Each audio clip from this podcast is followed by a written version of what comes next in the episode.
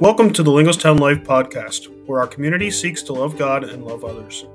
Here you'll find timely teachings, important conversations, and encouraging devotionals to improve your life and help you deepen your faith.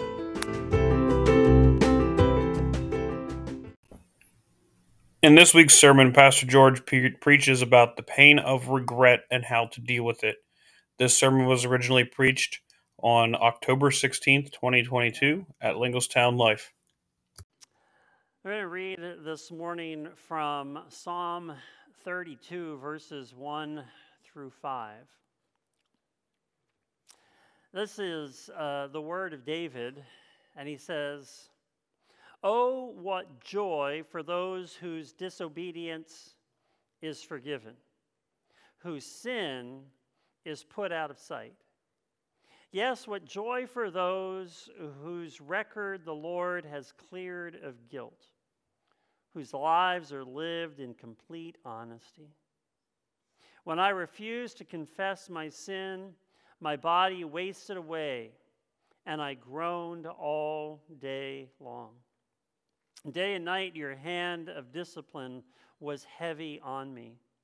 My strength evaporated like water in the summer heat. Finally, I confessed all my sins to you and stopped trying to hide my guilt. I said to myself, I will confess my rebellion to the Lord, and you forgave me. All my guilt is gone.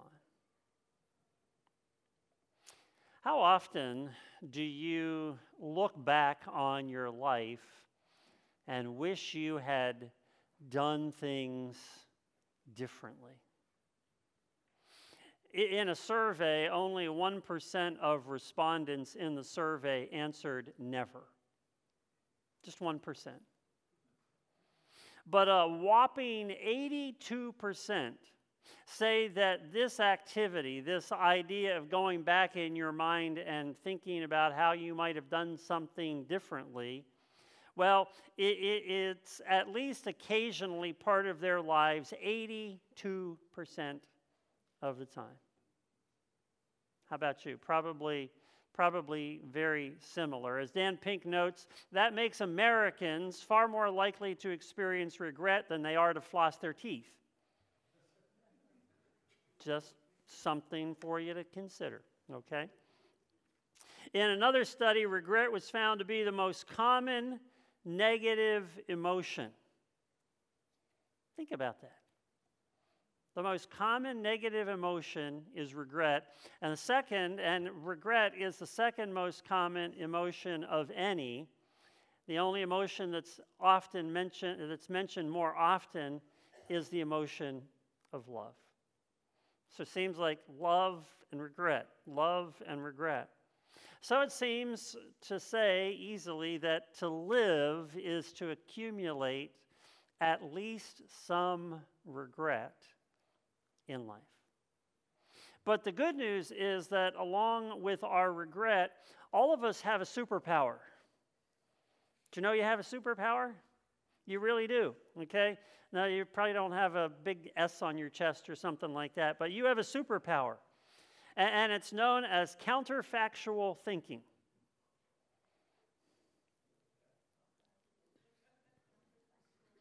It's, it's not hard. I mean, counterfactual thinking. Okay? You do it every day.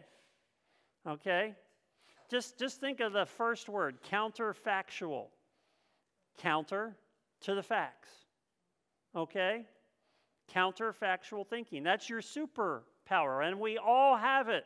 It's one of the things that sets us apart from the rest of the animal world. Counterfactual thinking is just what it sounds like it's the ability to think counter to the actual facts as we know them. And this superpower is what enables us to contemplate how an alternative well, how an alternative could have been worse. You know, you probably said this when you were in high school.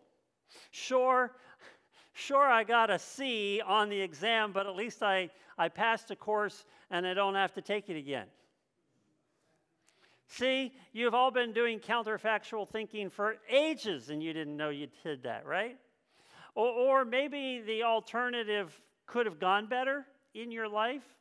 You know, again, thinking about school, because education is one of those big things that, that we have regrets over. If only I'd attended class more often and done all the reading, I'd have gotten a much better grade. So, if you were ever in school and ever said that, you know what counterfactual thinking is. That's our superpower. And what it does is it allows us to transform our regrets into the motivation to learn and to grow from our past. It enables us to learn and to grow from our past. Now, over the last two weeks, we, we've been talking about how these regrets are really transformative in our lives. How there's no need to be ashamed of anything in our past. Rather, rather we, we talked about this last week. See if you remember, God calls us to. Uh, nobody remembers. Uh, it's terrible. To resist the shame and to Embrace the grace. Ah, there, now comes back, right? To resist the shame and embrace the grace.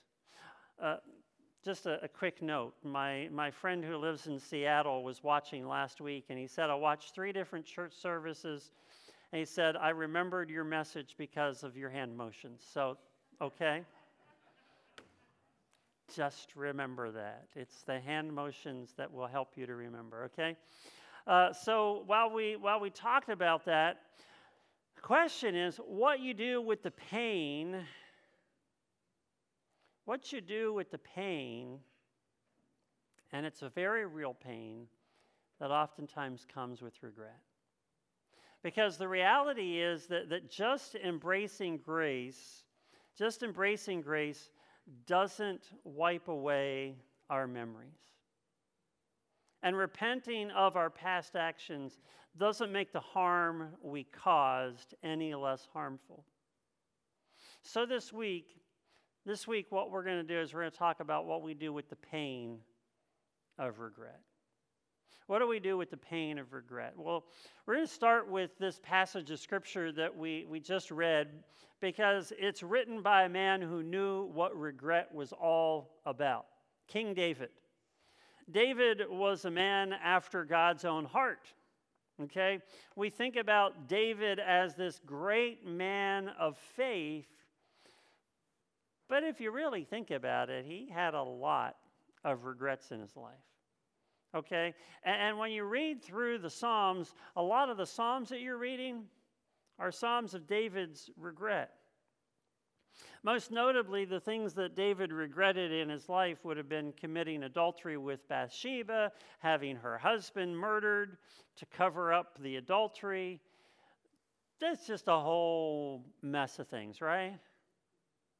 So he's a guy who definitely would have practiced counterfactual thinking.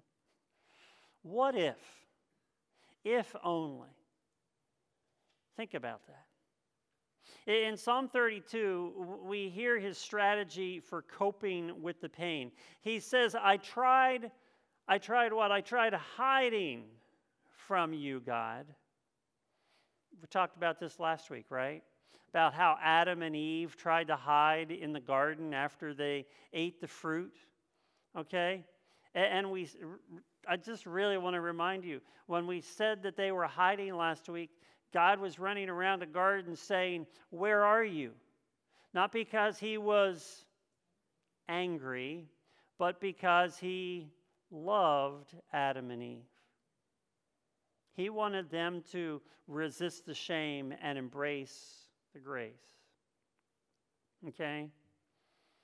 Uh, David in this psalm, you know, he, he tells us that he pretended that none of it ever happened but that didn't work very well for him because he says, My body wasted away and I groaned all day long. And then in verse 5, it says, Finally, finally, if you've ever been at that point, you know what he means here. Finally, I confessed all my sins to you, and you forgave me.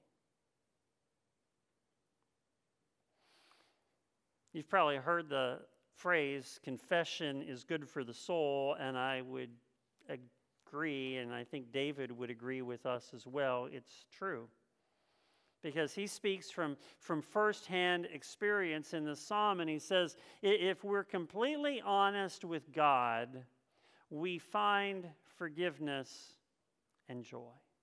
When we're completely honest with God, we find forgiveness and joy. And, and there is a lot of biblical and psychological truth there, and, and the adages that you've heard all life, all of your life long, are, are so true um, like this Confession is good for the soul, and honesty is the best policy. Uh, in the New Testament, in 1 John chapter 1, verse 9, not the Gospel of John, but in, in the epistles of John, further back in the New Testament. 1 John chapter 1, verses 8 and 9, it, it confirms that living a lie is not living at all. It says this it says, if we claim we have no sin, we are only fooling ourselves and not living in the truth. But if we, say this word with me, if we confess our sins to Him, He is faithful and just to forgive us our sins and to cleanse us from all wickedness. Okay? just let those words sort of sit there with you for a moment. If we claim we have no sin, um, just fill the word regret in there. Not that regrets and sin are always the same thing, but just think about that. If we claim we don't have any regrets, we're fooling ourselves. Right? We're fooling ourselves. Okay? But if we if we confess, if we're honest about those regrets, God is faithful and just to forgive. We're going to talk about that whole idea of forgiveness in just a second. I'm sure you all know from personal experience um, how hard it is to keep up a lie. I, am sure none of you lie now as adults, but bet when you were a little kid, you, you did and you told maybe your mom or your dad or somebody like that, you told a lie. The hardest thing about telling a lie is that you have to keep the facts, well, you have to keep the details straight, right? I mean, when you tell a lie, you sort of have to start making the lie the truth. And, and, and that's where lies start to begin to break down. And after a while, if you continue the, with that lie, that your conscience starts to work away at you, convicting you, convicting you of your lie, and convincing you that you're going to get caught. And soon you start having sleepless nights, and eventually estranged relationships. It just it just feels like a burden, right? And the weight of that burden begins to be suffocating. But then, but then when you get it off your chest, when you confess, when you come clean, how do you feel? Backside might have hurt a little bit too as a kid, but you know, that's a whole nother topic for another day. Now, it doesn't always have to be confession. See, sometimes our regrets often lead to, well, to put it in a simple way, self-loathing. Anybody ever do any self-loathing? You know, you just sort of make yourself feel bad about yourself. Okay? Feel bad about what might have been. Even in these cases, the simple act of retelling what happened can be very cathartic for us, very healing. Psychologists have learned that when someone retells or relives their moment of regret, all of a sudden their, their regrets lose some of their power. Psychologists eventually learn that what God said was true, right? Uh, journaling is also known to be particularly powerful when it comes to reliving and retelling those moments of regret. In one study, when participants processed their regrets by writing or talking into a tape recorder for 15 minutes a day, their overall life satisfaction and well being were substantially improved. See, retelling the story has a way of neutralizing the pain.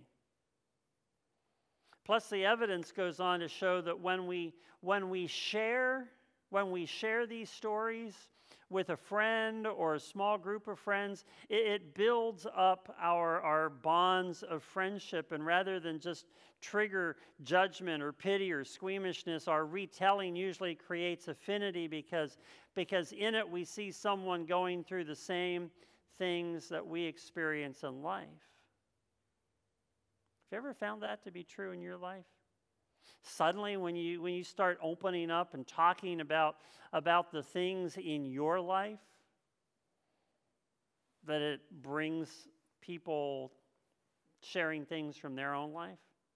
Sort of a, a, great reminder of what James writes about, James chapter 5, verse 16. James said this He says, Confess your sins to one another.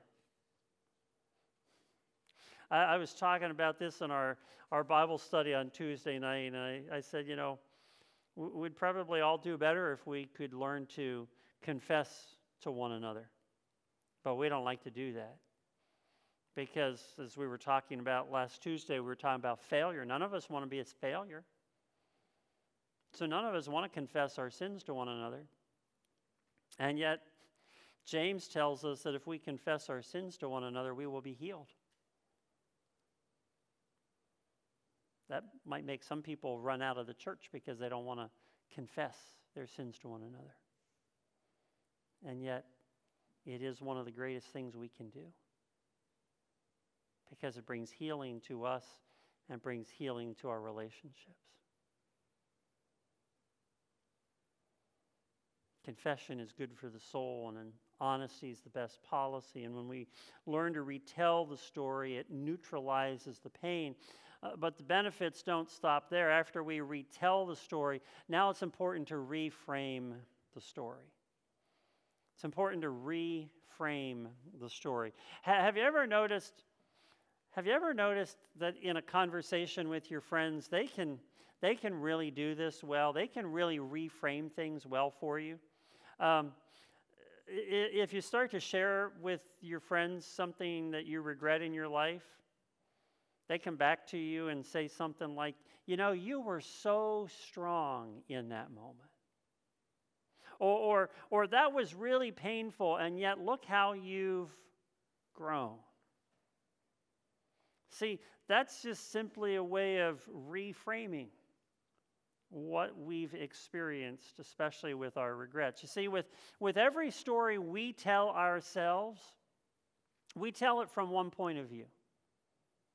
We see it from our point of view. And, and usually, what that means is that we, we, we tell it from the point of view that makes us feel the way we want to feel. And in some stories, that's to make us the hero. And in most of our regrets, what it is, is it doesn't make us a hero, it makes us a worm. It makes us feel bad because of what we've done. And we say to ourselves, well, I deserved it. But you see, when you have a friend, when you have a true friend, our friends have the ability to bring some perspective to our regrets. So how can we how can we reframe this experience in the same way they might see it? Okay?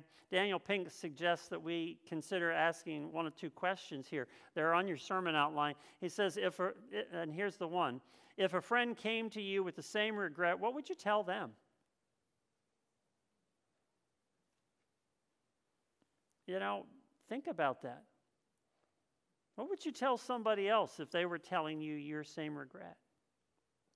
You might tell them, well, hey, see how things worked out? See what you learned in the process? There's a whole host of things we might tell somebody who shares the same kind of regret. Why don't we listen to what we're saying to other people? Second question he says Does this regret mark an unpleasant moment or does it define your life? Imagine it's 10 years from now and you're looking back with pride. What did you do? What did that regret change about who you are today? So, one of the things we need to learn to do is simply reframe our regret to see it from a friend's perspective.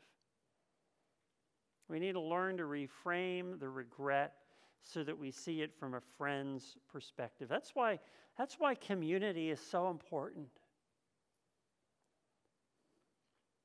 This can really help put things in perspective. It's sort of like we talked about last week about, about the, the, the skeletons in our closet needing to be exposed to the light of day. Okay? Those skeletons aren't really the monsters that we think they are. We just need to expose them to the light.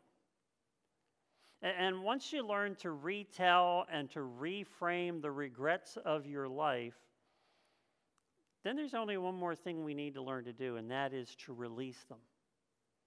To release them. And, and sometimes when we think about it, it helps to release our regrets with just a little at least prayer an at least prayer.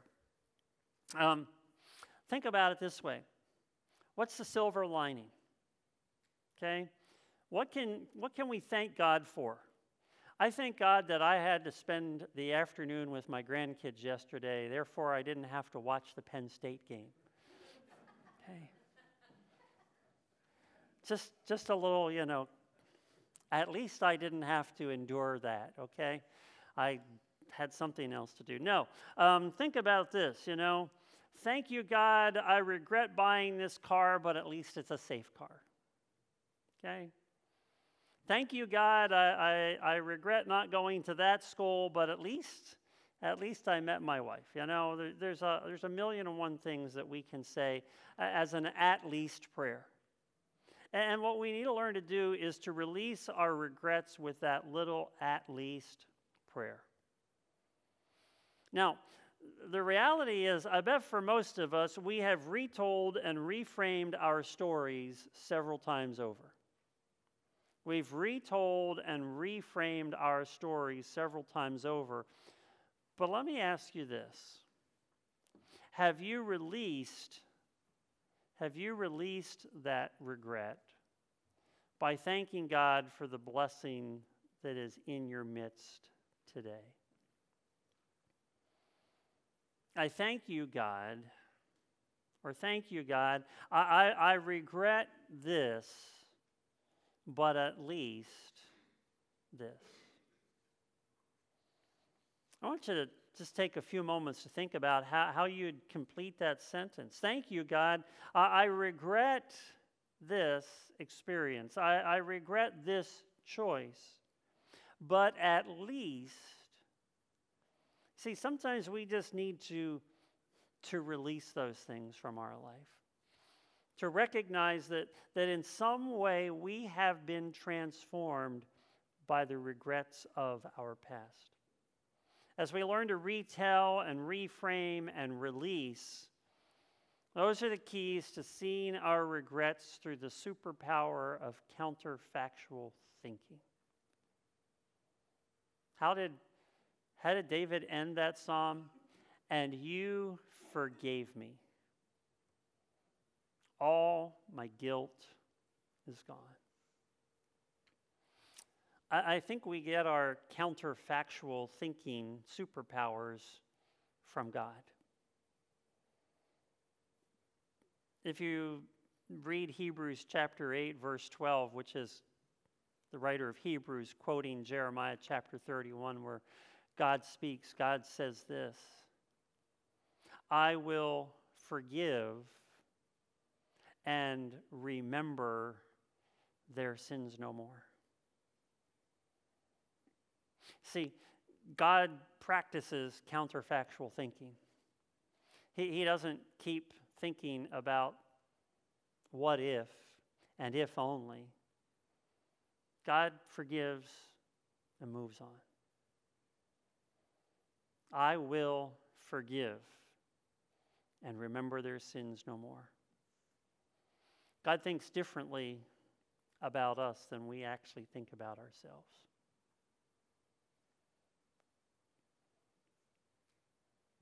And so we need to learn that we have a superpower. It's a superpower that not only can we practice for ourselves, but that we can share with others who need to know that whatever regret, regret it is that they have in their life, God is faithful to forgive. And when we learn to release that and not bottle it up inside, well, that's how our regrets can move us forward and transform our lives. So, where is forgiveness and freedom waiting for you today? As you learn to retell and reframe and to release your regrets so that you can be free. Join me in a word of prayer.